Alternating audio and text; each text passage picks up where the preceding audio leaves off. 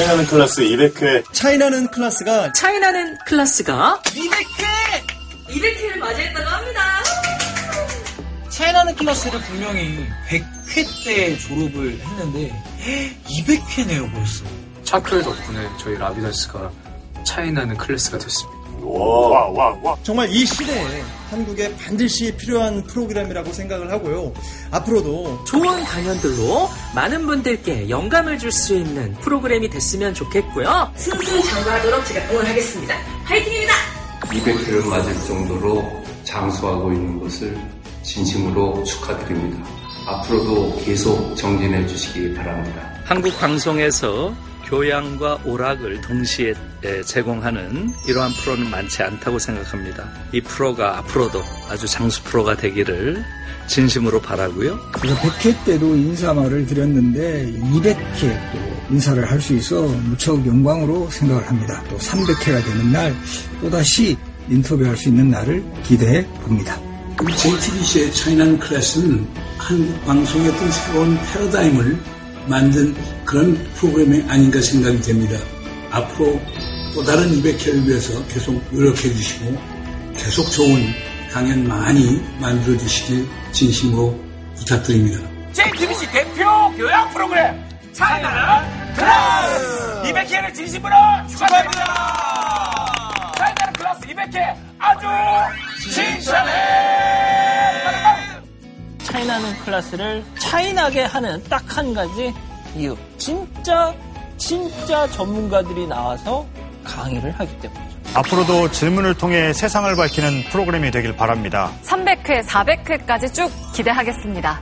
네, 차이나는 클라스 200회를 진심으로 축하드리겠습니다. 그동안에 여기 나와주셨던 수많은 별처럼 빛나는 강의자 여러분들 그리고 8분의 패널 여러분들께 특별히 감사를 또 드리겠습니다. 300회 차이나는 클라스 기대하겠습니다.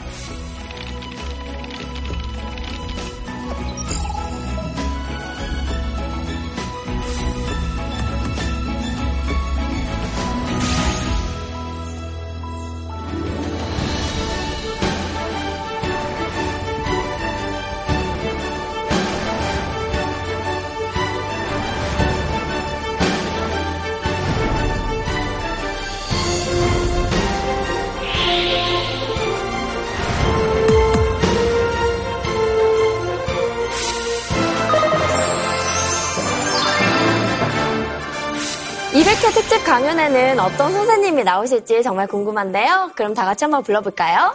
선생님 나와주세요.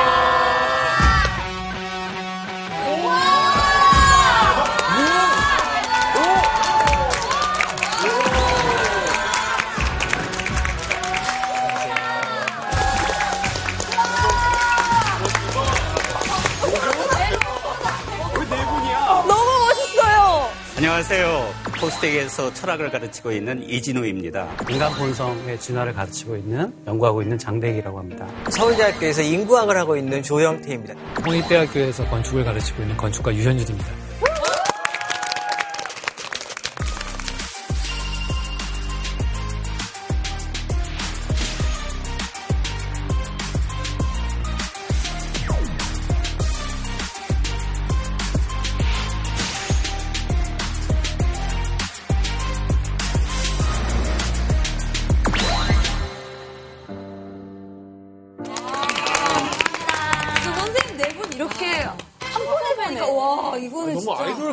그러니까 완전 정말 큰 모임. 근데 네 분이 전공이 각각 다 다르시잖아요.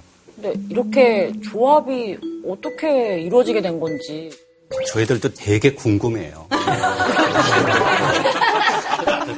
아는 사람도 있고 또 오늘 처음 만난 분도. 네. 친한 분은 어느 분? 관계도. 네. 저희는 같은 건물을 같이 쓰고 있고요. 학교에서. 네. 실제로 저희 연구도 같이 하고 있고요. 그리고... 그럼 급식실에서 맨날 마주치시겠네요. 대학교에 급식실 없냐? 대학교에는 급식실이 아니라 학생 식당이나 교수 식당 뭐 이런 게 있죠. 저는 조영태 교수님하고 예전에 방송을 한번 같이 한 적이 있어요. 세상의 흐름을 좀 잘 읽으시는 분이기 때문에 인구적인 관점에서 그런 거 배울 게 많고요. 앞으로 어디 주식을 투자해야겠구나 이제 그런 거 많이 영감도 얻고 그런 거. 주식의 영감을. 그때 똑같이 패널로 나와서 네. 예, 이야기를 이제 비슷한 비중으로 이야기를 해야 되는데 너무 재밌어가지고 제가 이렇게 듣다가 저도 모르게 막 웃게 가수를 치다가 나중에 저희 학생들이 모니터링을 저한테 해주면서 했던 이야기가 뭐냐면은 패널이 아니라 방청객인 줄 알아요. 너무 좋아해서. 네, 그런데 이제 오늘은 좀 다른 각오로 해보도록 하겠습니다. 분량 욕심이 좀 있으신 겁니까? 오늘 좀 분량 좀 치고 나가겠습니다.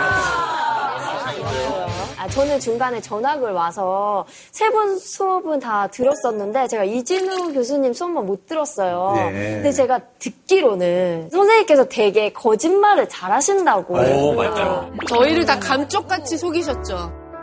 그 플라톤의 국가론에 보면은 동굴의 비유라고 그러는데요. 동굴에 앞만 바라보도록 사슬에 묶여있는 죄수들이 있었습니다. 정말 이 죄수들이 어떤 반응을 할까? 플라톤이 직접 죄수들을 갖다가 50여 명을 넣고 실험을 했어요. 아, 무슨 사이코패스예요, 왜? 플라톤이 너무 잔인한 것 같아요. 뭐, 우리 위대한 철학자가 정말 그럴까? 네. 팩트인데요, 지금. 여러분들은 지금 제 말에 의심을 안 해. 제 말에 의심을 안 해. 플라톤이 이런 실험을 했을 리가 있습니까? 거짓말 하신 거예요? 우리? 거짓말을 한 거예요. 저희를 같이 실험하신 거예요. 그렇죠. 그러니까 제 말을 정말이라고 믿은 사람은 정말 제가 입이 여기까지 열려 있더라고요. 아니 그 당시에 저의 핵심 주제가 아무리 권위가 있는 사람이 말하더라도 검토하고 따져보고 의심해봐라. 이것이 저희 주제였잖아요. 예. 그런데 이렇게 이제 200회 진행 동안 발표자들에게 질문하고 그러면서 좀 도움이 되지 않았나요? 너무 의심을 많이 하고 그러니까 그게 문제예요. 제가 그런 서로를 못 믿어요. 예. 저희 아무도 믿지 못한 세상. 철학 그리고 진화, 인구, 건축까지 네 분의 분야가 정말 다른데요. 그래서 오늘 주제가 뭘지가 진짜 궁금해요. 오늘 주제가 뭔가요?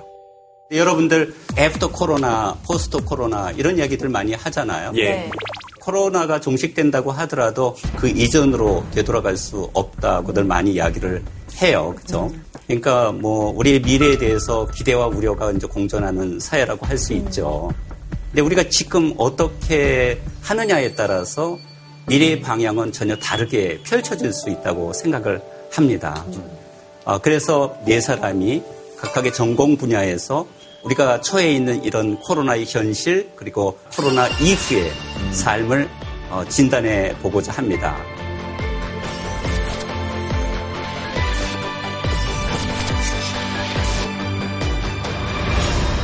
애프터 코로나, 정해진 미래, 새로운 미래. 오, 와. 이게 오늘 200회 특집이니까 네. 다르게 진행을 해보려고 하는데요. 이제부터는 2회에 걸쳐서 한 분이 돌아가면서 강의를 하실 거예요. 그러면 그 강연을 듣고 패널분들과 또 연사분들도 같이 토론을 진행하는 그런 시간을 가지려고 합니다.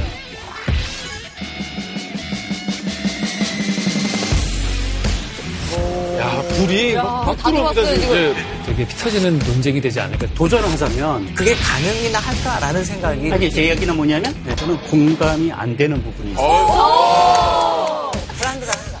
약간 싸움 구경하는 것 같은데. 여기 팝콘 같은 건 어디서? 이런 방식은 우리 처음인 것 같아. 예, 사실 지식이라는 게 원래 논쟁을 통해서 진화하잖아요. 이 차클의 진화를 위해서 새로운 포맷을 한번 해보는 거라고 볼 수 있거든요. 와, 오 재밌겠다. 지금 선생님들 앞에도 질문 라이트가 있습니다. 저는 오늘 참여 인원이 많은 만큼 토론 시간에 이걸 켜서 발언권을 얻은 사람이 토론을 하도록 할게요. 자, 그럼 200회 특집의 문을 열어주실 첫 강연자 선생님 나와주시죠.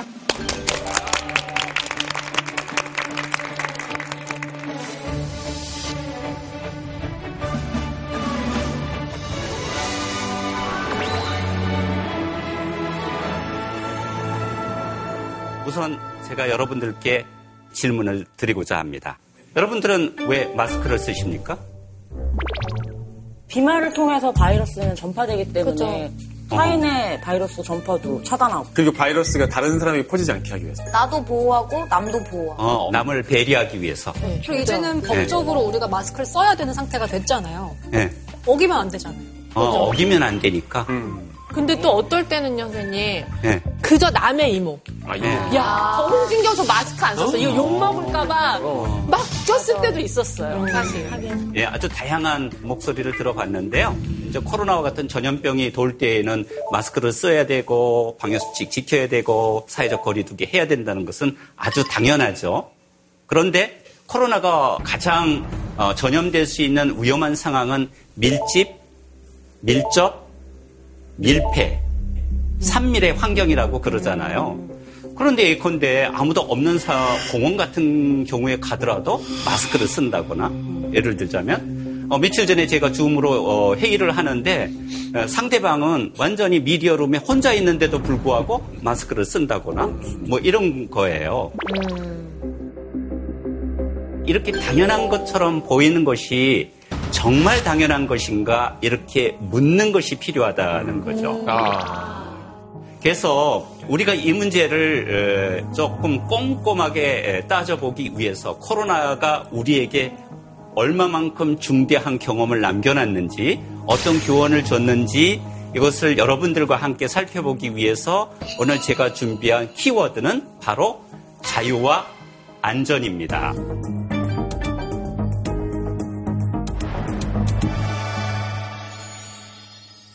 최근에 블룸버그 통신에서 매달 코로나 회복력 순위를 발표를 하고 있어요.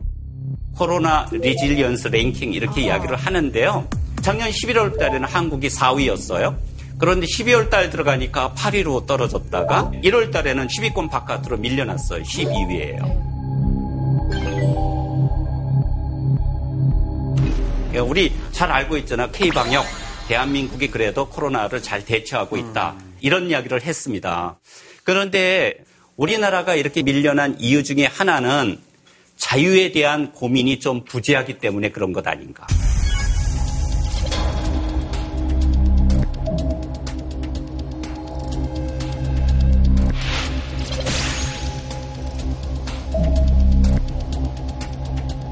그래서 우리가 이 자유의 문제를 어떻게 다룰 것인가. 저는 이 코로나가 소위 말하는 집단주의를 좀 강화하는 경향이 있다, 이렇게 생각을 합니다. 그러니까 우리나라 사회가 과거에는 되게 집단주의 문화가 강했다가 조금씩 건강한 개인주의 문화로 전환되고 있는 찰나에 코로나가 딱 터진 거예요.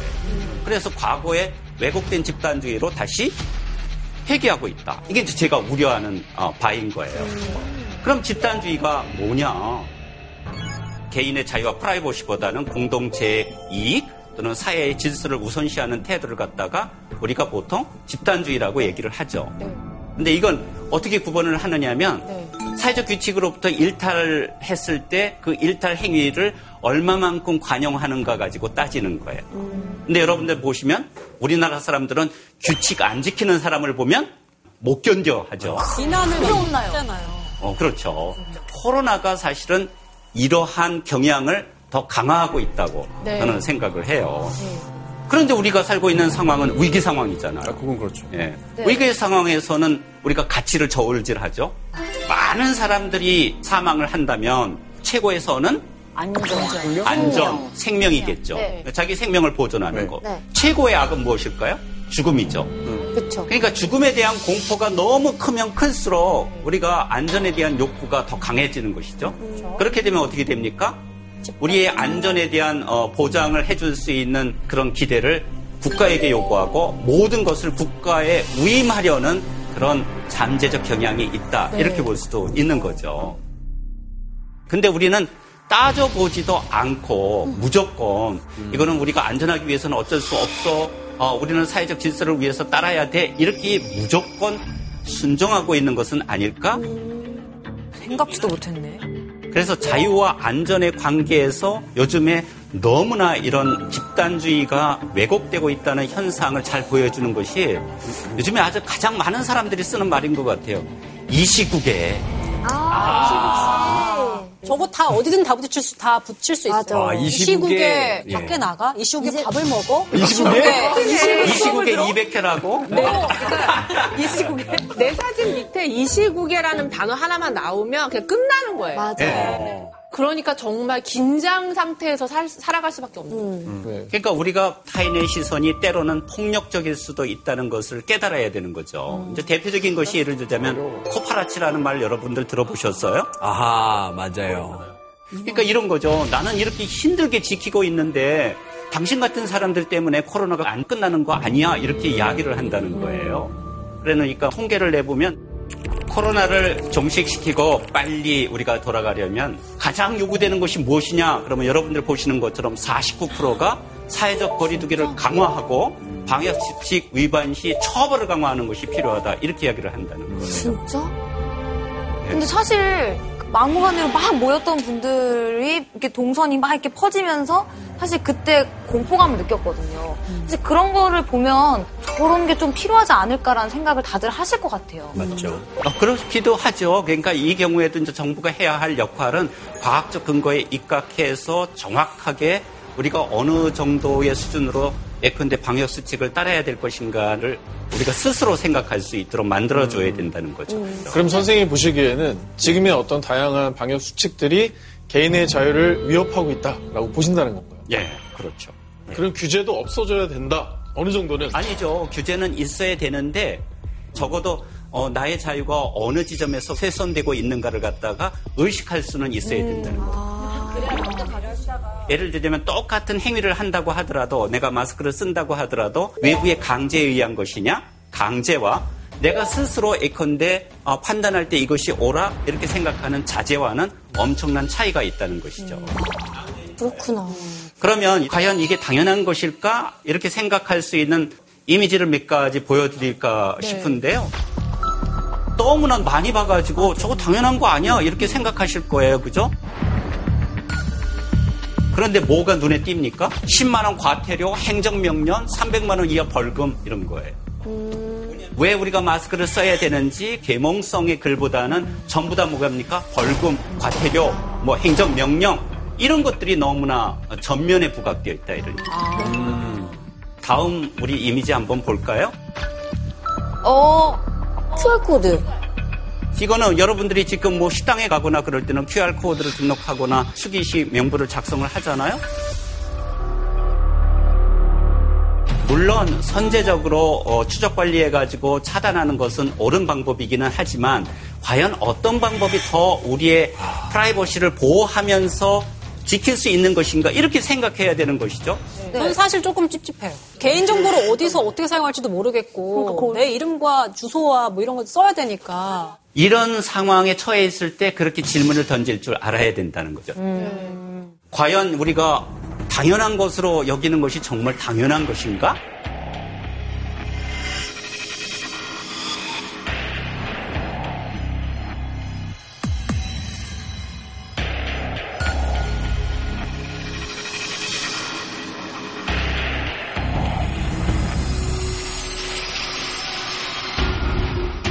그러면 다음의 문제로 들어가 볼까 합니다. 코로나19는 우리가 오랫동안 정말 노력해서 이룩한 민주주의를 위협합니다. 민주주의를 어떤 방식으로 위협할까요? 민주주의의 기반은 저는 신뢰라고 생각을 해요. 아닌데요. 선생님은 불신을 가르치시는 분이신데요? 네? 불신이 민주주의의 기본 아니에요? 의심. 그러니까. 선생님이 저희에게 의심을 심어주시고서 그런 말씀하신 거 같아요. 믿지 말라고 답변. 나만 화가 난지 몰랐네. 아우, 예리하신데요. 그러면 여기에서 뭐냐면 어떤 문제든지 예컨대 의심을 갖고 꼼꼼하게 따져보고 검토하고 질문해라 이런 얘기죠. 질문을 통해서 서로에게 대화를 하고 토론을 하다 보면 궁극적으로 받아들일 수 있는 합의점에 도달하고 합의에 대해 신뢰를 해야 사실은 사회가 안정적으로 유지가 되는 거잖아요. 그러니까 토대는 신뢰라는 거죠. 근데 코로나 상황에서 이제까지는 경험해보지 못했던 아주 중대한 경험 중에 하나는 뭐냐면 나 이외의 다른 모든 사람은 잠재적 감염자가 된다는 것이죠. 코로나19가 터졌을 때 초기의 일인데요. 17살 청소년이 폐렴 증상을 보이다 숨졌습니다. 그런데 숨지기 전 코로나 의심 증상을 보여 바로 입원하지 못하고 치료가 늦어진 부분이 있었습니다. 병원 측은 병원 내 감염 우려로 코로나 의심 환자를 곧바로 입원시키긴 어려웠다고 했습니다. 병원을 처음 찾았을 때 입원 치료를 받았으면 어땠을까 하는 안타까움이 있습니다. 생명을 유지해야 된다는 극단적 이기주의가 다른 문제들을 보지 못하게 할 수도 있다, 이렇게 볼 수가 있습니다. 우리나라가 이렇게 불신이 되면 민주주의의 근간과 토대가 침식되고 있는 거예요. 그래서 코로나로 인해서 사실 어떻게 보면 지난 1년간 우리 정치권이 블랙홀에 빠졌다고 해도 과언이 아니에요. 여러분들이 미국 대선을 보시면 잘 알겠죠? 방역 조치를 어떻게 하느냐에 따라서 선거 결과가 확 달라지잖아요. 맞아요. 그뿐만 아니라 많은 국가들이 코로나를 정치적으로 이용해요. 그러니까 예를 들자면 일부 국가들은 코로나19를 핑계를 대서 예컨대 독재를 강화하는 조치들을 엄청나게 많이 했습니다. We are ready for you. Gulo, o barilan, o patayan. I will not hesitate. My soldiers to shoot you.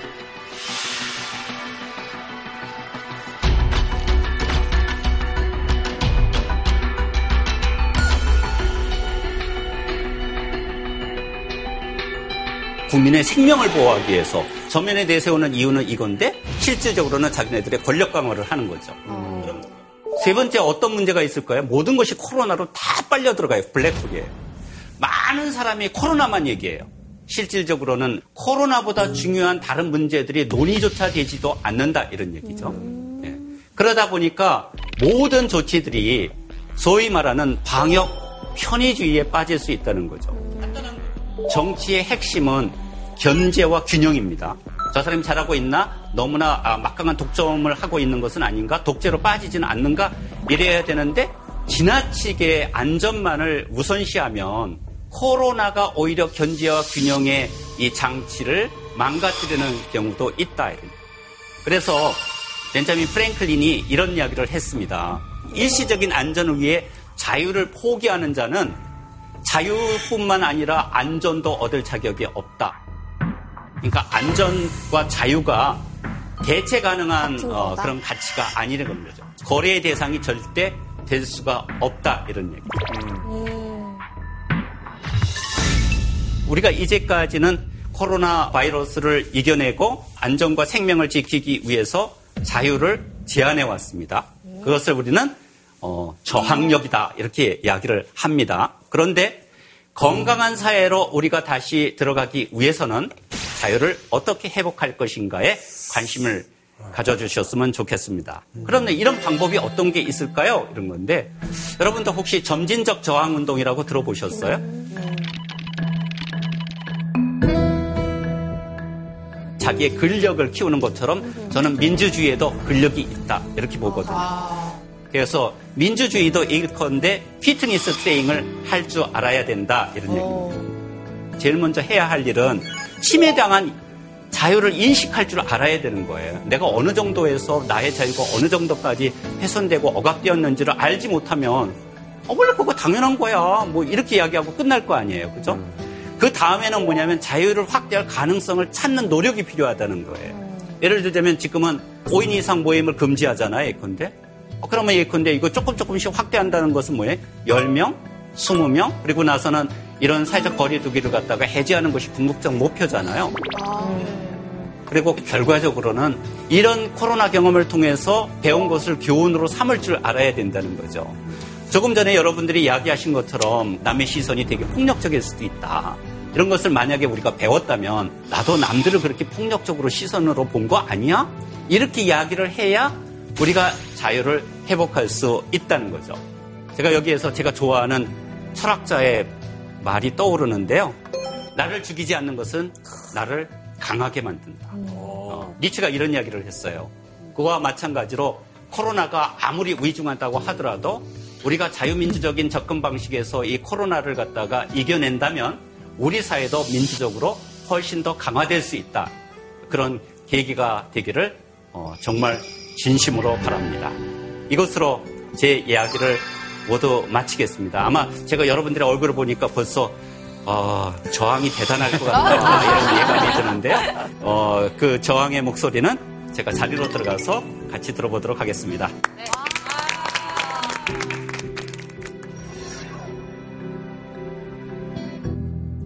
우선 첫 번째 발언 기회는 우리 교수님들한테 그렇게 빠르세요? 역시 욕심이 있으시네요. 네, 제가 이렇게 선생님 그 강의 들으면서 정말 생각을 많이 했어요. 이거 필기도 정말 많이 하고 그랬는데 네, 선생님이 말씀해 주신 건 잘 알고는 있겠습니다만 현실적으로 국가가 국민의 자유를 억압을 하는 지금 상황인 것 같고, 근데 국민이 따라가게 되는 이유는 우리는 정보를 다 폴리 가지고 있지 못한다는 거. 그래서 그 이거 정말 나의 건강이나 혹은 나의 생존과 관련이 있으면 따라갈 수밖에 없는 게 결국에는 국민이고 시민이 될 수밖에 없지 않나? 근데 거기에서 우리가 어떤 저항을 할 수가 있을까? 그게 가능이나 할까라는 생각이 조금 듭니다. 불안불안하다. 약간 싸움 구경하는 것 같은데. 그런데 저는 조금 이제 도전을 하자면 악마는 디테일에 있는데 그 디테일을 좀 얘기해 달라. 저는 이제 진화학자잖아. 인간 본성을 연구하고 있는데 인간은 왜 그럴까? 이 질문을 해봐야 돼요. 왜 인간은 자유가 박탈됐을 때 못 견디는가? 왜 인간은 이 팬데믹 상황에서 안전을 더 중요시할까? 이런 어떤 인간의 기본적인 욕구들에 대한 탐구를 하다 보면 굉장히 미묘하잖아요. 맞아요. 그렇다면 어떻게 하는 게 자유를 보장하면서도 안전을 지킬 수 있는가? 이거는 사실은 엄청난 디테일이라고 생각해요. 이거 원칙의 문제가 아니라 이거 그야말로 예술이에요, 예술. 그러니까 예를 들어 우리가 구체적으로 QR코드를 찍을 거냐 말을 거냐라고 할 때 그 찍을 때 어느 정도까지 들어갈 거냐 말 거냐, 어느 공간에서 찍을 거냐 말 거냐, 이런 어떤 디테일한 게 필요한데 우리 사회는 그 디테일이 다 빠져있어요. 맞아. 원칙만 있어요. 맞아. 이거는 그 정책을 하시는 분이나 그런 분들이 잘 해주면 좋겠는데 죄송하지만 그런 분들은 인간에 대해서 관심이 없으세요. 그냥 벌금을 때리면 된다고 생각하세요. 우리가 인간이 그런가요? 디테일 담당 부서를 하나 만들어야겠네요. 그래서 모든 정책을 내기 전에 인간 본성에 이게 동기를 주는 것인가, 잘 작동할 것인가를 필터링하는 기관이 있어야 된다고 생각해요. 네, 아주 재밌는 말씀 하셨는데 여기에 제가 이야기는 뭐냐면 이런 거예요. 국가의 존립 과제는 시민들의 자유를 보장하는 것입니다. 단 심각하게 안전이 깨지거나 생명이 위협을 받을 때에는 개인들이 가지고 있는 자유를 어느 정도까지 훼손할 수 있다고 헌법에도 명시되어 있어요. 단, 개인의 자유를 제한할 경우에도 자유의 본질적인 내용이 훼손되어서는 안 된다고 딱 적혀 있어요. 국가가 개입을 하고 국가가 관리해야 되는 것은 맞죠. 방역을 갖다가 수행하는 주체이니까 여기엔 전부 정도의 문제예요. 어느 정도까지. 이게 중요하다는 거예요. 무조건 지시하고 명령하는 것이 아니라. 그러니까 요 정도까지는 괜찮아 이렇게 하려고 그러면 한쪽에서 일방적으로 지시하면 어느 정도까지인지 모르잖아요. 그렇죠? 뭔가가 저항이 있어야죠. 그거는 아니야. 자유의 가능성마저 박탈해버리면 그거는 아닌 거죠. 그러면 저 장대익 교수님이 세부적인 디테일이 있다고 그랬잖아요. 이게 결과적으로는 자유와 안전이라는 두 마리 토끼를 잡을 수 있는가 이런 문제잖아요. 그래서 우선 저의 이야기는 디테일 전문청을 만드는 게 중요한 게 아니라 디테일은 언제부터 만들어지느냐 하면 꼭 그래야 돼요 이런 질문이 있어야 그때부터 비로소 디테일이 만들어지는 거예요. 이의 제기가 없으면 그냥 하던 대로 하는 거죠. 우리가 60년대 70년대 교실에서 수업을 할 때 선생님이 하는 게 다 진리잖아요. 그거하고 마찬가지인 것 같아요. 저는 기본적으로 교수님의 동조하는 그런 세력입니다. 세력까지. 저는 이 교수님하고 100% 동감을 하는 건 뭐냐면은 우리가 보이지 않게끔 이 사이에서 우리가 안전을 얻기 위해서 우리의 자유를 조금씩 내놓은 거잖아요. 그러면서 누군가는 그 자유를 컬렉트를 해가지고 누군가는 권력을 가지게 되는 건데 우리가 그걸 의식을 하느냐 아니냐가 큰 차이가 있는 것 같아요. 내가 빼앗겼는지조차 모르면은 모르는 상태에서 계속 누군가에게 컨트롤이 되면서 나는 되게 잘 지키는 사람이라고 잊어먹고 사는 거예요. 그거까지 이해를 하고서 우리가 관심을 가져야 되는 거예요. 우리 저 학생들한테 질문.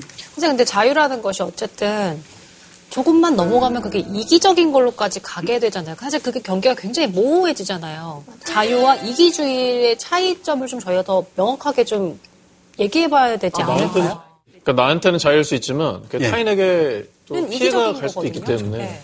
그러니까 우리가 자유를 너무 천박하게 인식하면 내가 하고 싶은 거 마음대로 하는 것이 자유다 이렇게 이야기할 수 있는데 우리가 생각하는 것보다 인간이 똑똑해요. 절대 자유가 아니라는 것을 우리가 다 알죠. 그건 방정이다. 그렇게 이제 뭐 초등학교 때 배우기도 하지만 자유의 한계는 어디냐? 간단해요. 타인의 자유를 침해하지 않는 선에서. 근데 일상을 살아가는 시민으로서 버스나 지하철을 탈 때 위험하다는 생각을 했었어요, 예전에. 막 영상도 찍히고 그랬잖아요. 소위 말했던 예전에 마스크 빌런들을 봤던 동료 시민들은 그게 되게 위협으로 다가왔었던 그런 선례가 있습니다. 그런데 사실 이 마스크를 쓰기 싫어하시는 분들도 분명히 세상에 존재하거든요. 토론이 분명히 있어야 된다라고 좀 생각을 합니다. 정부에서 주관을 해서 이렇게 패런들 모셔놓고 마스크를 써야 되나 안 써야 되나에 대해서 먼저 크게 얘기를 했어야 되죠. 근데 이렇게 대한민국에 이런 토론 자체가 없었다라는 것 자체는 어떻게 본다면 누군가의 자유를 침해했을 수도 있다라는 생각이 분명히 드는 거죠. 마스크 말씀하셔서 그런데 사실 이 문제는 자유냐 안전이냐의 문제가 아니라 과학이냐 아니냐의 문제인 것 같아요. 처음에 초창기 때 팬데믹 왔을 때 서양에서는 마스크는 환자한테 돌아가는 겁니다. 그리고 의료진이 착용해야 되는 겁니다. 라고 하면서 마스크 사지 마세요. 예. 이게 서양의 메시지였고 심지어 전문가들도 나와서 그 얘기를 했어요. We don't generally recommend the wearing of masks in public by otherwise well individuals. 근데 그러고 나서 마스크가 얼마나 중요한 방역의 도구인지를 과학적으로 알게 됐거든요. 아까 과학적인 것이 되게 중요하다고 말씀하셨는데 그 기저에 근거가 있는 어떤 의사결정 이게 되게 중요한 부분인 것 같습니다. 그 당시에 동양 사람들이 마스크를 잘 쓴 것이 과학적 근거에 대해서 정말 서양 사람들보다 더 설득을 당해서 쓴 거냐? 그건 아니거든요. 규칙을 지켜야 되느냐? 지키지 말아야 되느냐? 이런 문제는 아니라는 거죠. 분명한 것은. 우리가 안전해야 되는데 그럼 어떻게 해야 되느냐? 인간의 기본적인 자유를 훼손하지 않는 방식으로 가능한 한 우리의 자유를 지킬 수 있는 방법을 강구해야 된다. 저는 개인적으로 우리나라 국민들이 많은 부분 지금은 약간 전시 상황이 아닌가로 받아들이고 있다고 생각하거든요. 그렇기 때문에 기꺼이 어떤 규칙을 만들고 거기에 지키고 그걸 서로 조금 감시하는 부분이 있다고 생각하는데 이렇게까지 개인의 자유를 억압하는 것이 정치로 이용되고 이게 장기화될 것 같다라는 우려는 좀 너무 지나친 걱정이 아니신가. 저는 대한민국 그 시민들이 민주주의에 대한 또 자유에 대한 갈망은 그 어느 나라보다 강하고 실제로 그것을 요구해 오면서 많은 것을 실천해 왔다고 믿고 있거든요. 그러니까 이게 사실 코로나는 심각하죠. 전 세계가 자가격리에 들어갔다고 해도 과언이 아닐 정도로 모든 나라가 지금 코로나 전염병에 시달리고 있어요. 그런데 이런 상황에서는 약간 독재 성향이 강하고 집단주의적인 성향이 강한 나라들이 전쟁의 수사학을 많이 씁니다. 전시에 준하는 상황입니다. 따라야 됩니다. 뭐 이런 이야기를 많이 하고요. 자유민주주의 국가에서는 절대 이런 이야기 안 합니다. 그냥 우리나라 사람들이 많이 쓰는 말 중에 하나. 일사불란하게. 네. 군대 용어 아니에요, 사실은? 네, 군대 용어예요. 그러니까 이거 군사주의적인 그런 문화가 들어가 있다는 거죠. 말한 것처럼 한국의 국민이라면 다 민주주의에 대한 열망과 의지가 있기 때문에 심각한 것은 아니다 이렇게 생각할 수가 있어요. 근데 저의 우려는 뭐냐면 민주주의가 제도적으로 실현되었다고 하더라도 민주주의는 언제든지 후퇴할 수 있다. 미국에서 봤어요. 유럽에서도 일부 국가에서 봤어요. 그러면 민주주의가 어디로 들어가야 돼요? 우리의 삶 속으로, 뭐 생활 공간 속으로, 뭐 이런 생활 민주주의, 문화 민주주의가 돼야 되는데 이 문화 민주주의는 뭐냐? 거기에서 과연 내가 하는 게 옳은 거야? 조금 생각해보자 이런 이야기죠. 그러니까 약간이라도 일사불란한 것을 요구하는 것은 행정 편의주의예요. 방역 편의주의예요. 질문 하나만 해도 돼요? 네. 그러면 지금 다 이제 피피 쓰러져 죽어 나가고 있어요. 막 다 장난 아니에요. 막 옆집 사람도 죽고 앞집 사람도 죽고 다 죽고 나가고 있어요. 근데 QR코드 이제 뭐 사러 갔는데 찍으래요. 근데 이제 거기서 저 지금 마스크 지금은 쓰기 싫고 QR코드 이거 찍으면 어디로 가는데요? 제 정보가 이러면서 실랑이를 해요. 뒷사람들 다 기다리고 있는데. 영상으로 찍고 있습니다. 그리고 막 사람들이 영상을 들고 예, 이런 상황에서 아, 그런 상황이면 확실히 그거는 전쟁과 같은 상황이죠. 전쟁과 같은 상황에서는 예컨대 일시적으로 법률 효력을 중지시킬 수도 있는 거죠. 왜냐면 많은 사람들이 다 죽어나가니까. 그거는 뭐 고대, 중세, 근대 이렇게까지 다 똑같은 거예요. 일단은 생명을 보존하는 것이 1차적인 목적이니까. 그런데 재미있는 것은 뭐냐면 전쟁 시에도 사람은 인권 생각하고 인간존엄 생각하고 이런 방식으로 사람 죽여서는 안 돼 이렇게 이야기하고 그러는 거잖아요. 심지어 그 당시에도 전쟁 시에도 자유에 대해서 생각해야 한다. 해야 된다. 해야 된다. 목숨이 당장 그 앞에 있어도 자유에 대해서. 우리 인간이 왜 인간이냐면 저렇게 살 바에는 난 안 살아 이렇게 이야기할 수 있기 때문에 인간이거든요. 그게 아마 이럴 수 있을 것 같아요. 의학이나 보건학을 기반으로 하고 있는 학자들하고, 그 다음에 저 같은 이제 사회과, 뭐 경제학을 하고 있는 이런 학자들하고 의견이 굉장히 달립니다. 그래서 보건학을 가지고 이제 베이스를 갖고 있는 학자들은 지금 우리 홍진경님 말씀처럼 이거는 예외적인 케이스다. 남한테 옮길 수도 있고 나도 옮길 수 있기 때문에 그렇다라는 거고, 경제학이나 사회학이나 이런 베이스를 갖고 있는 사람은 그 면만 봐서는 안 된다. 사람이 살아가는 데 있어서는 생존이라는 건 그것만이 아니라 경제적인 게 얼마나 중요한데 이걸 다 제한해놓고 이것만 보면은 그건 실험실에서나 가능한 거지 인간의 삶 속에서는 그건 불가능하다. 그래서 거기에서 저희가 옥신각신을 조금 합니다. 그래서 아마 그런 측면에서도 더더욱 지금 이진우 교수님 말씀처럼 이 논의의 장이나 혹은 이야기가 좀 더 많이 됐었으면 됐는데 이 초기에 한쪽 측면에만 전문가가 나오는 바람에 지금까지도 우리의 마음속에는 아, 이거는 매우 위험한 거고 이렇게 대해왔던 것 같아요. 근데 실제로 또 따져보면 제가 위험하지 않다는 건 아니지만 또 우리나라의 자살 사망자가 코로나로 인한 사망자보다 훨씬 많아요. 자살 사망자는 거의 우리나라 한 40분에 1명 정도가 자살 사망을 하고 있거든요. 맞아요. 만일에 과거로 돌아갈 수 있으면은 조금 다시 한번 우리가 국가적으로 그 판단의 기준을 다시 한번 세워보자 이런 얘기는 분명히 나오지 않았을까 생각이 듭니다. 그런 걸 결정할 때 예를 들어 우리 사회는 어떻게 문제를 푸냐면 전염병이 이제 창궐했다 그러면 의사들이 발언을 하기 시작해요. 근데 뭐 경제 문제가 발생했다 그러면 경제학자만 얘기를 해요. 근데 지금 이준우 교수님이 철학자로서 지금 어떤 가치들이 중요한가, 그걸 왜 따져야 되는가, 이런 문제 제기를 하시잖아요. 네. 이런 것들이 같이 논의돼야지 진짜 섬세하고 디테일한, 독특한, 작동 가능한, 치료성 있는 그런 대책들이 나온다고 저는 생각합니다. 그러면 병에 대해서 철학자가 뭘 한다고 얘기해? 이런. 그러니까 그게 우리 사회의 정말 고질적인 문제예요. 전문가도 아니면서. 이거 뭘 한다고? 이게 융합적인 사고가 되어야 되는데 우리는 그동안 융합적인 사고를 안 해왔다는 거죠. 근데 이제 우리가 관심을 가져야 되는 거는 저는 그런 것 같아요. 이 앞으로 우리가 백신을 맞을 텐데 백신을 맞는 거에 대해서 순서도 내 마음대로 하겠다. 맞아. 나는 이 백신은 난 못 믿으니까 안 맞겠다라든지 이 백신 A, B, C, D가 있는데 나는 꼭 이걸 꼭 맞아야 되겠다라든지 이거를 선택하는 문제들이 많잖아요. 순서와 이런 거. 그런 거에 대해서 교수님 의견이 좀 궁금합니다. 백신과 관련된 자유. 네, 백신과 관련된 자유.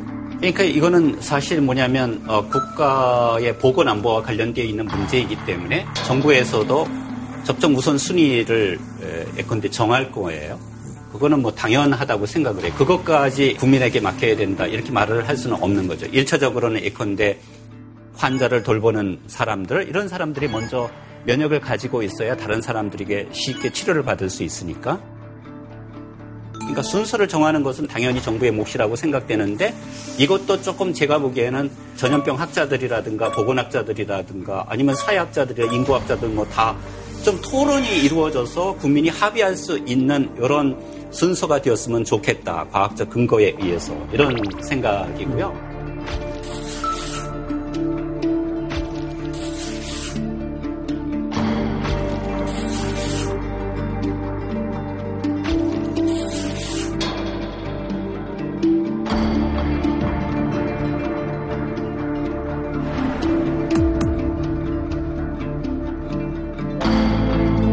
서울시와 경기도가 내린 코로나 진단검사 행정명령의 논란입니다.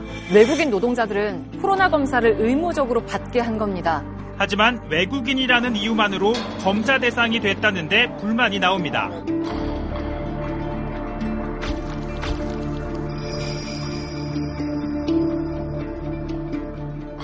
다시 한번 요약하면 우리가 코로나가 터지기 전에는 당연하게 여겼던 것들이 있었어요. 그 중에 하나가 저는 자유라고 생각을 해요. 그런데 코로나가 당연한 것에 의심을 품게 만든 거예요. 그러면 때로는 좀 따져 물을 줄 알아야 된다. 여전히 제가 주장하는 거 똑같아요. 좀 질문 좀 덜리고 뭐 의심을 좀 했으면 좋겠다. 네. 따라서 우리가 가지고 있는 자유가 어느 정도까지 제한될 수 있는가에 관련된 좀 감수성을 좀 가져야 된다. 그래서 제가 여러분들에게 부탁드리고 싶은 것은 자유, 인지, 감수성을 깨워라.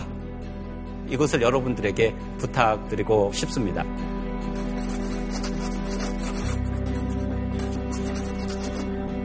이것으로 저희 이야기는 마치고 이제 다음 강연으로 넘어가겠습니다. 장대익 선생님, 강연 부탁드립니다. 네.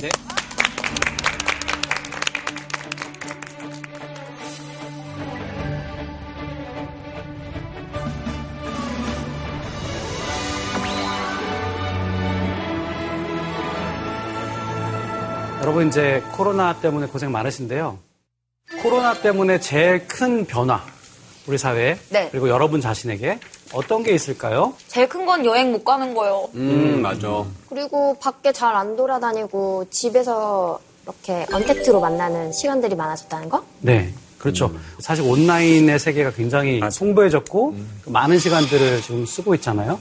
그런데 온라인의 세계가 더 넓어졌으니 뭐 우리가 더 풍요로워진 거 아닌가, 풍부해진 거 아닌가 생각할 수 있지만 그게 간단하진 않아요. 아, 진짜요? 자, 여러분이 만약에 미국 남부에 살고 있는 사람이에요. 그리고 트럼프 지지자예요. 자, 검색창에 기후변화를 칩니다. 기후변화를 딱 치면 왜 이렇게 자동생성 문구가 나오잖아요? 어떤 일이 벌어질까요? 반대로 미국 보스턴이에요. 보스턴은 뭐 MIT, 하버드도 있고 굉장히 대학생들도 많고 뭐 지적인 동네잖아요. 자, 그때 어떤 대학생이 똑같은 기후변화를 쳐요. 자, 그러면 자동생성 추천이 뜨는데 어떤 게 뜰까요? 놀랍게도 트럼프 지지자들이 많은 남부 시골에 기후변화를 치면 그건 가짜다, 주작일 뿐이다, 이런 게 나올 가능성이 굉장히 높고요. 똑같은 단어를 다른 동네에서 치면 그건 사실이고 증거가 있고 뭐 이런 식의 단어들이 자동 생성된다는 연구 결과가 있어요. 같은 키워드를 쳤는데 다른 지식의 어떤 뭉치들이 나한테 들어온다라고 하는 것은 굉장히 이상한 거죠. 네. 그 이유는 같은 동네에 있는 사람들이 어떤 걸 검색했는지에 따라서 추천을 해주기 때문이에요. 그러니까 그 지역에 그런 사람들이 많으면 그 많은 사람들이 찾고자 했던 것들을 던져주는 거죠. 대부분의 검색 엔진이 다 이런 식으로 작동하고 있어요. 그걸 우리가 추천 알고리즘이라고 얘기하죠. 자, 이게 무슨 얘기냐. 온라인 세계가 더 중요해지고 더 많은 시간을 쓰고 있는데 문제는 뭐냐면 그 세계에 갔더니 우리 오프라인 세계보다 더 편을 가르고 뭔가 자기 성향이 비슷한 어떤 그런 추천만 계속 던져주고 있고 점점 더 폐쇄되고 있는 거 아닌가라는 어떤 그런 현상들이 벌어진다는 거죠. 그것을 저는 오늘 공감이라는 주제로 한번 얘기를 해보려고 해요. 그래서 오늘의 저의 강연의 주제는 알고리즘 시대의 공감입니다.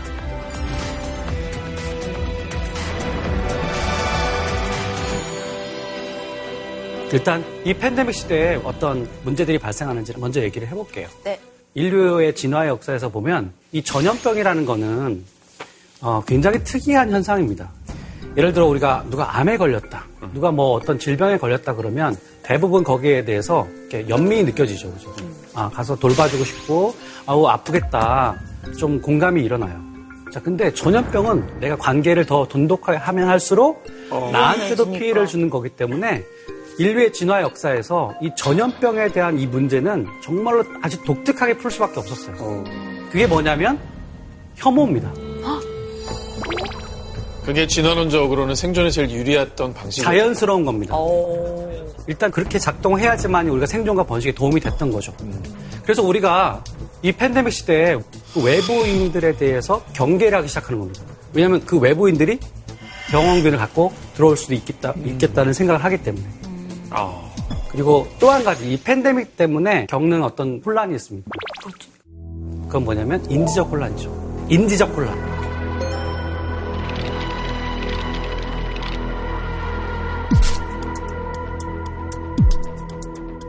잘 모르니까. 더 무섭고 사람들이 자기 의견을 강하게 내세울 수가 없어요. 불확실하기 때문에 누구나가 다 주변에서 어떻게 행동하는가에 대해서 굉장히 민감해요. 누가 뭔가 사재기를 하면 나도 이거 사야 되는 거 아니야? 이런 현상들이 벌어지죠. 맞아. 그러니까 이게 심리학에서는 동조라는 현상으로 설명을 합니다. 동조 현상. 자, 그래서 저희 연구실에서 이세돌 알파고에 관한 연구를 했어요. 이세돌 알파고 여러분 기억나시나요? 네.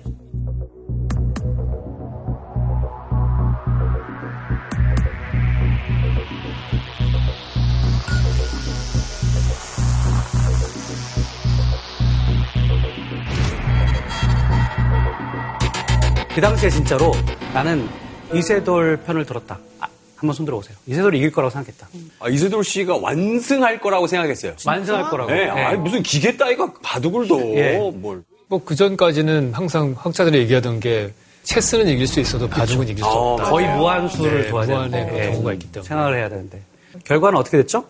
알파고가 이겼습니다. 그러니까 알파고와 이세돌이 4대1로 네. 아주 처참하게 인간의 대표가 깨졌어요. 네. 근데 그 당시에 저 연구실에서 너무너무 궁금했어요. 도대체 어떠한 사람들이 이거에 대한 올바른 예측을 할까? 자, 이게 에고 네트워크라고 합니다. 뭘 저희가 체크를 해봤냐면 자기를 중심으로 그 절친들이 어떤 관계를 맺고 있는지. 먼저 그 절친들끼리 또 절친일 수 있죠. 네. 예. 자, 이게 A 유형이라 한다면 B 유형은 어떤 사람이냐면 내가 절친이 4명이 있는데 그 4사람이 서로 남남이에요. 서로 몰라요. 아하.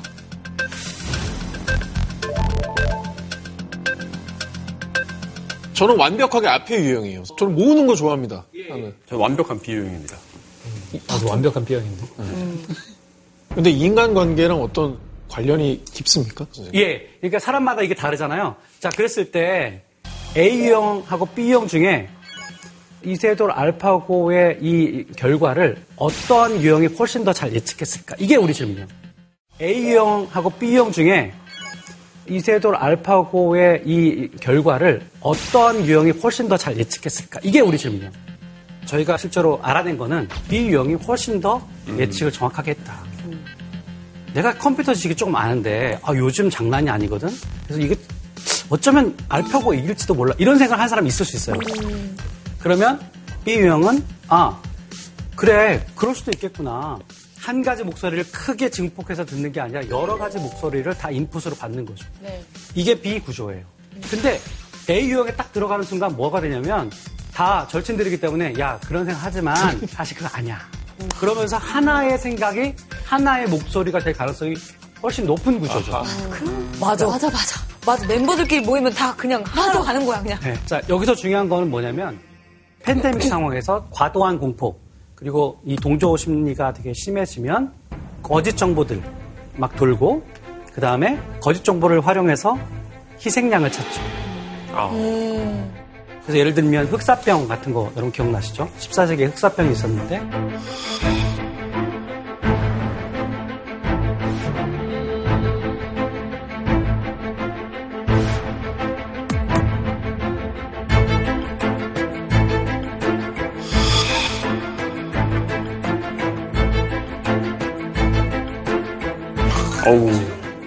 근데 이제 문제는 이게 이제 오프라인에서 돌아가는 거예요, 주로. 근데 우리는 온라인의 세계에 더 이제 빠져들잖아요. 네. 여기서 똑같은 일이 벌어집니다. 그걸 얘기하는 게 바로 알고리즘이에요, 알고리즘. 여러분 들어보셨잖아요. 네. 이 알고리즘이라고 하는 것은 문제를 해결하기 위한 절차를 말하는 겁니다. 근데 문제는 뭐냐면 이 온라인 세계가 우리가 만든 알고리즘에 의해서 작동한다는 거죠. 대표적인 게 바로 추천 알고리즘입니다. 추천 알고리즘. 여러분 추천 알고리즘 지금 오늘도 쓰셨을 거예요. 맞아요. 그냥 일단 SNS 들어가면 맨 첫 화면이 제가 관심 있는 것들이 조금 한 화면에 나오니까 기분 나쁘지 않게 유쾌하게 보는 것 같아요. 그게 어떻게 작동하는지는 그럼 혹시 의문을 가져오셨나요? 의문. 의심을 해봤냐고요? 네. 처음에는 의심은 안 했던 것 같아요.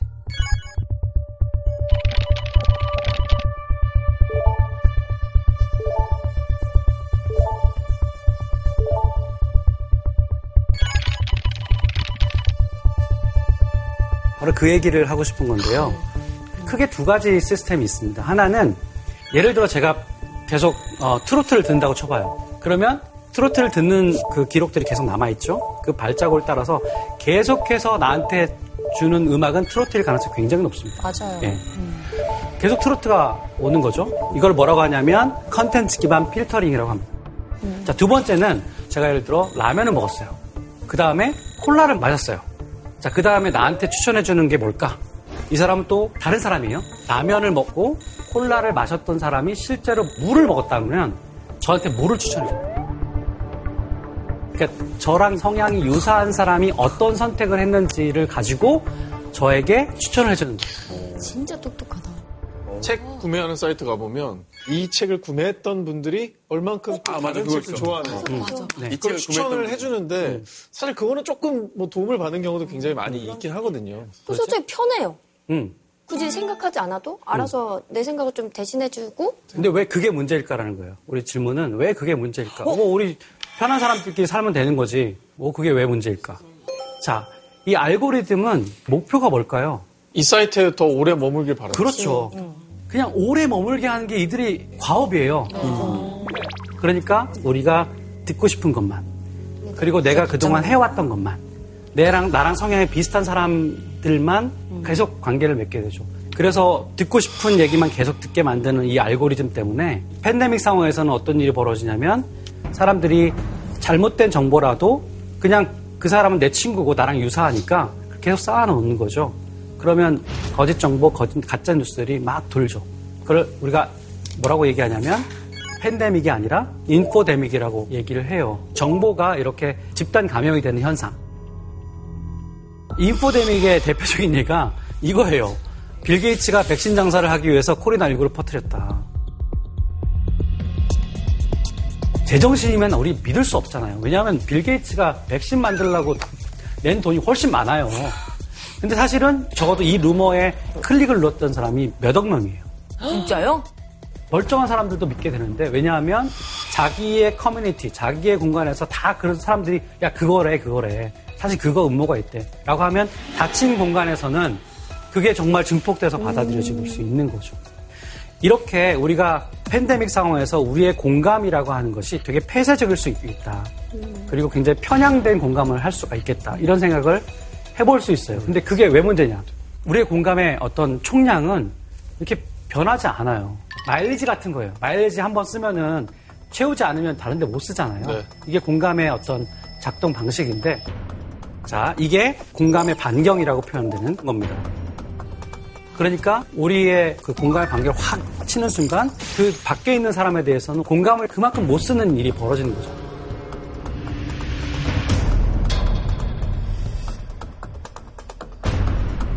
심지어 내가 속해 있는 이 내 집단의 밖에 있는 사람들에 대해서는 혐오감에 일거나 아니면 무관심해져 버린다는 거죠. 자, 그래서 SNS를 만든 개발자들도 사실은 어느 순간 이거에 대해서 굉장히 고민을 하기 시작했어요.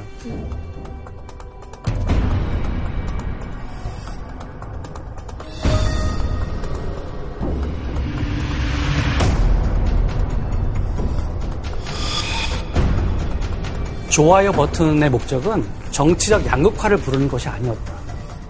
이대로 가면 결국 내전 아니야.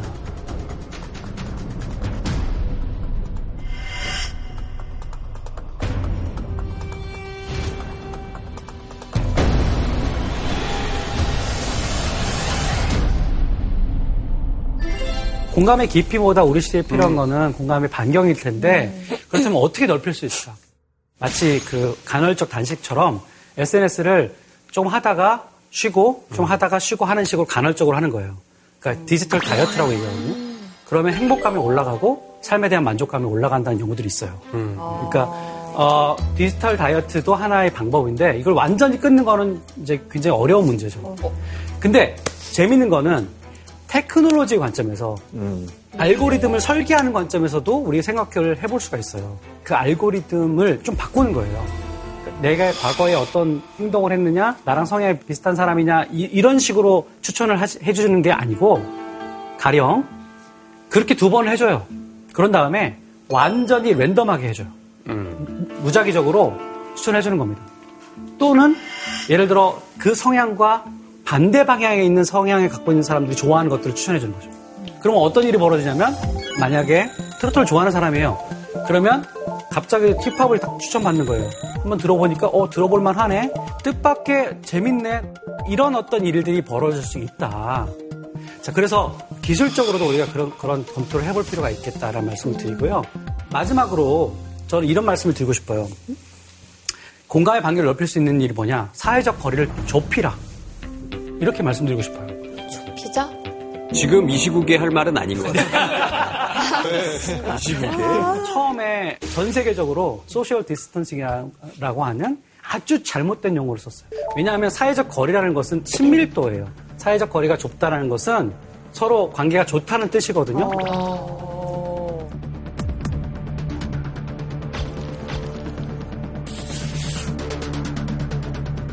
그러니까 물리적 거리를 늘리고 사실은 사회적 거리를 좁혀야 되는 것이 우리의 해답이었는데 우리는 어떤 혼란에 빠지게 됐냐면 우리가 친해지면 안 되는 거야? 우리가 서로 관계를 더 돈독하게 맺으면 안 되는 거야? 우리가 독거노인들을 지금 찾아가면 안 되는 거야? 그래서 우리 사회가 코로나 때문에 실제로 외로워서 돌아가시는 분들이 의외로 많다는 거죠.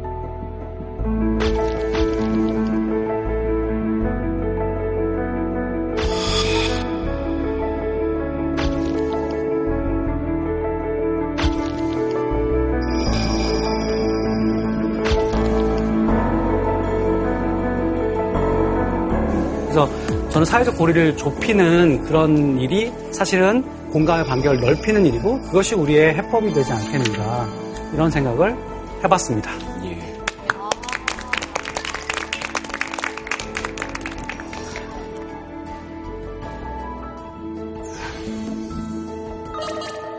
저는 공감이 안 되는 부분이 있어가지고요. 오. 그냥 세게 나왔어요. 근데 앞에 지금 A유형, B유형의 그 교훈은 분명하다고 생각하거든요. 그러니까 끼리끼리 모여있을 때는 거의 같은 의견을 가질 확률이 크기 때문에 객관적으로 예측하기가 힘들다. 그러니까 우리가 객관적인 진리에 도달하려고 그러면 일단 다양해져야 된다. 그 정도인 것 같아요. 네네. 그 동조 현상이 많이 일어나면 일어날수록 사실은 페이크 뉴스가 많아질 수 있는 가능성도 있고 사람들은 또 온라인을 통해서 확증 편향에 빠질 수도 있다. 이런 거 아니에요? 네. 그러니까 그렇게 되면 동조 현상이라는 것이 우리가 객관적으로 판단하는 데는 조금 문제가 있는 것 아닌가? 이런 생각을 지금 하고 있었는데 끝에 가서 결론이 딱 공감의 반경을 넓혀라. 이렇게 말씀하셨거든요. 네. 그러니까 공감을 많이 한다는 것은 그냥 논리적으로 표현하면 뭐냐면 동조를 많이 한다는 거예요. 상대방이 아프면 나도 아픔을 느끼고 상대방이 저런 생각을 하면 나도 비슷하게 생각하고 이런 것이 기본적으로 동조잖아요. 그런데 나중에 공감의 반경을 넓히라가 나한테는 동조의 반경을 넓혀라 이렇게 들렸어요. 그러면 다 똑같아져라. 일사불란한 거 되게 좋아하시는 건가? 이게 팝콘 같은 건 어디서?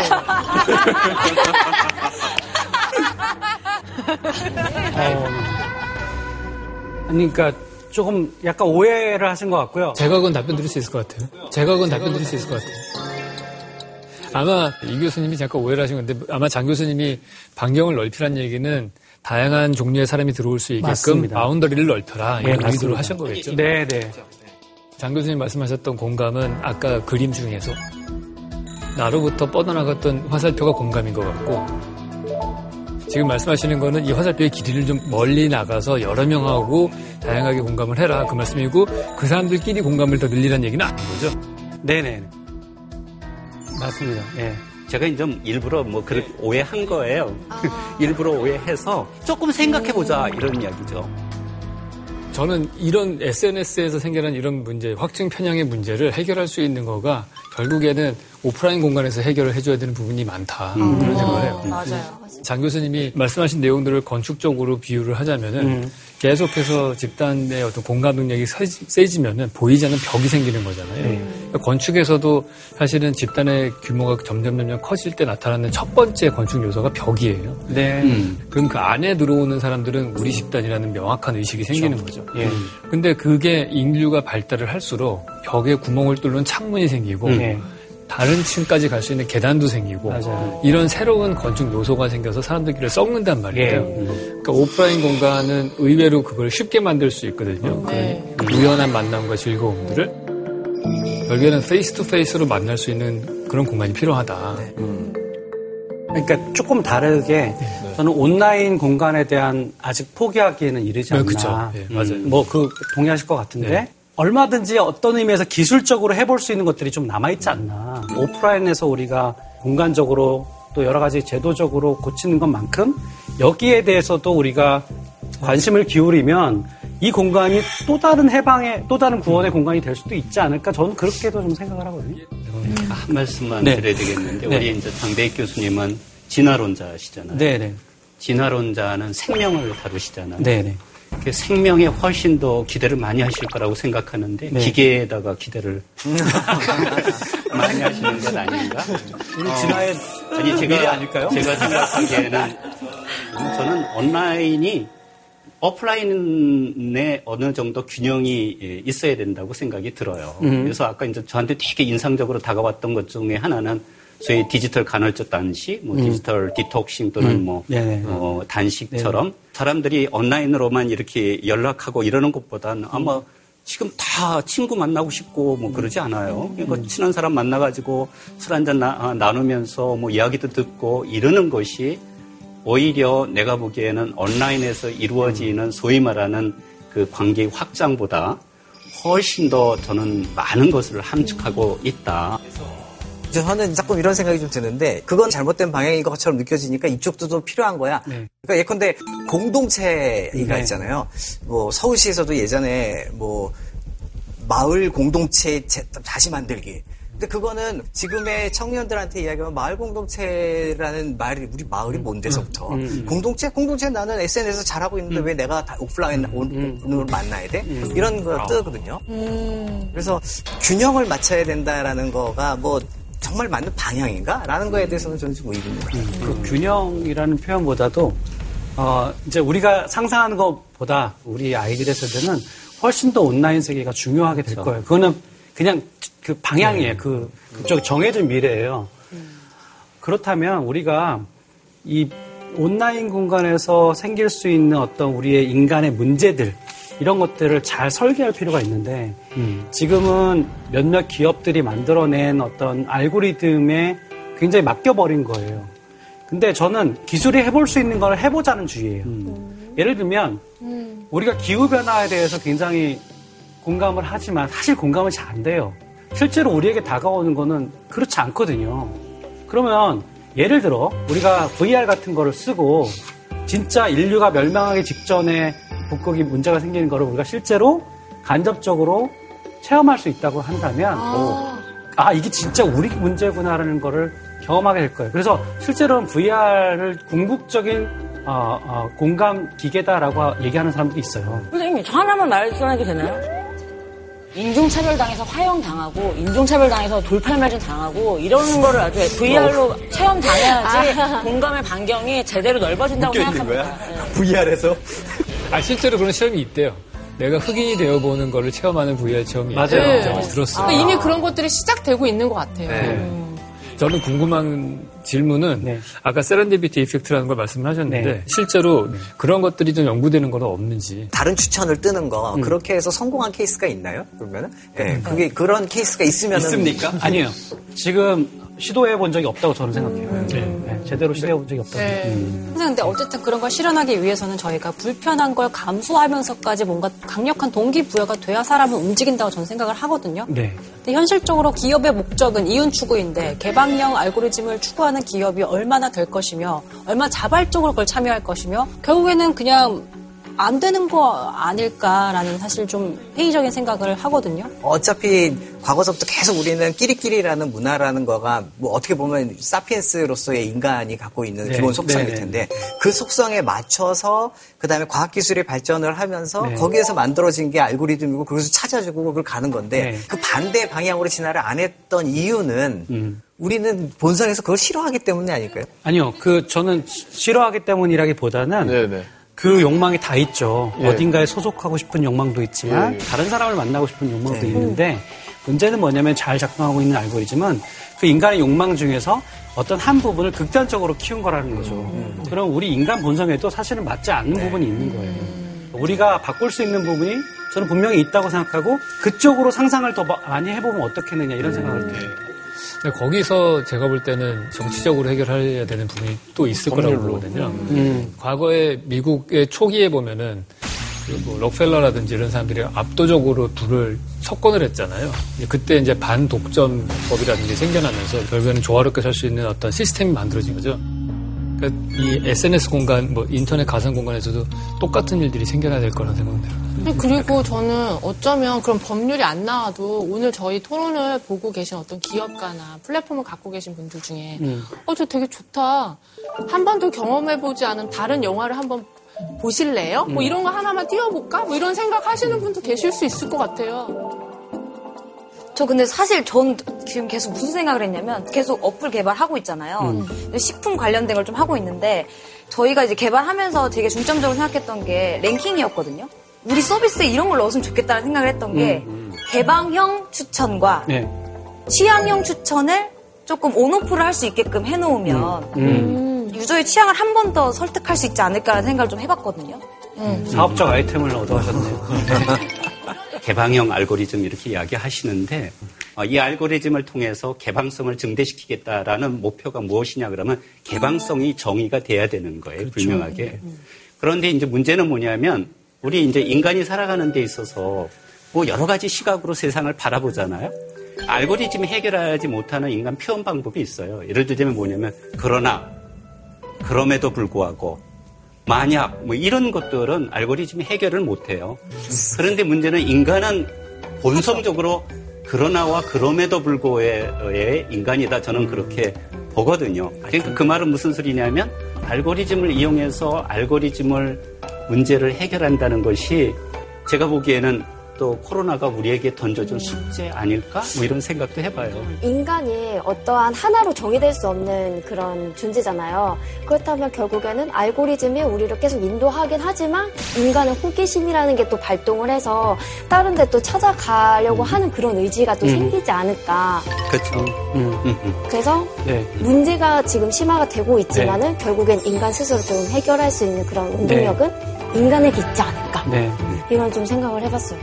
제가 드린 말씀은 알고리즘의 문제를 알고리즘으로 해결하자가 아니고 우리가 어쩌면 그냥 막 쓰는 알고리즘이 있는데 잘 작동하는 것처럼 보이지만 의심해보자. 우리의 어떤 다양한 가치를 구현해줄 수 있는 또 다른 알고리즘은 없을까? 그리고 또 그 알고리즘을 넘어서서 오프라인으로 우리가 SNS를 좀 줄이고 사용을 줄이고 심지어는 어떨 때는 끊기도 하고 이런 어떤 다양한 노력들을 통해서 이 편협한 공감의 시대를 좀 넘어서서 조금 더 큰 공감의 반경 쪽으로 가보자. 동시대의 사람들과의 공존, 지속을 위한 열쇠는 공감의 반경이다.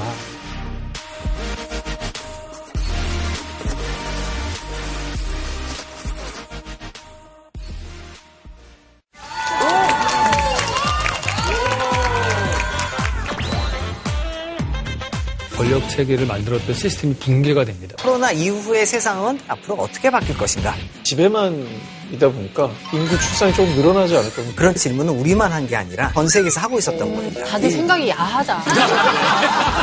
백신 여권이라는 거를 만들자.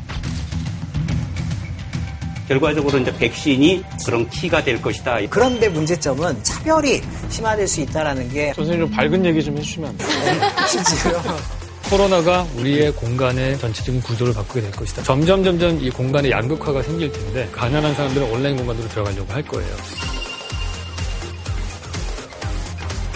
나고자들이 가는 공간이 아니라 새로운 기회의 공간? 좀 더 적극적으로 보셔야 되지 않나요? 저는 그렇게 생각하네요. 친해지셨던 것 같아요.